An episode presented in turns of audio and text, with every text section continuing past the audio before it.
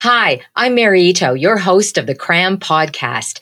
It's been a super busy summer for us, and we've had to extend our break just a little longer. Our apologies. But we'll be back on our new date of Thursday, September the 8th. Mark that down.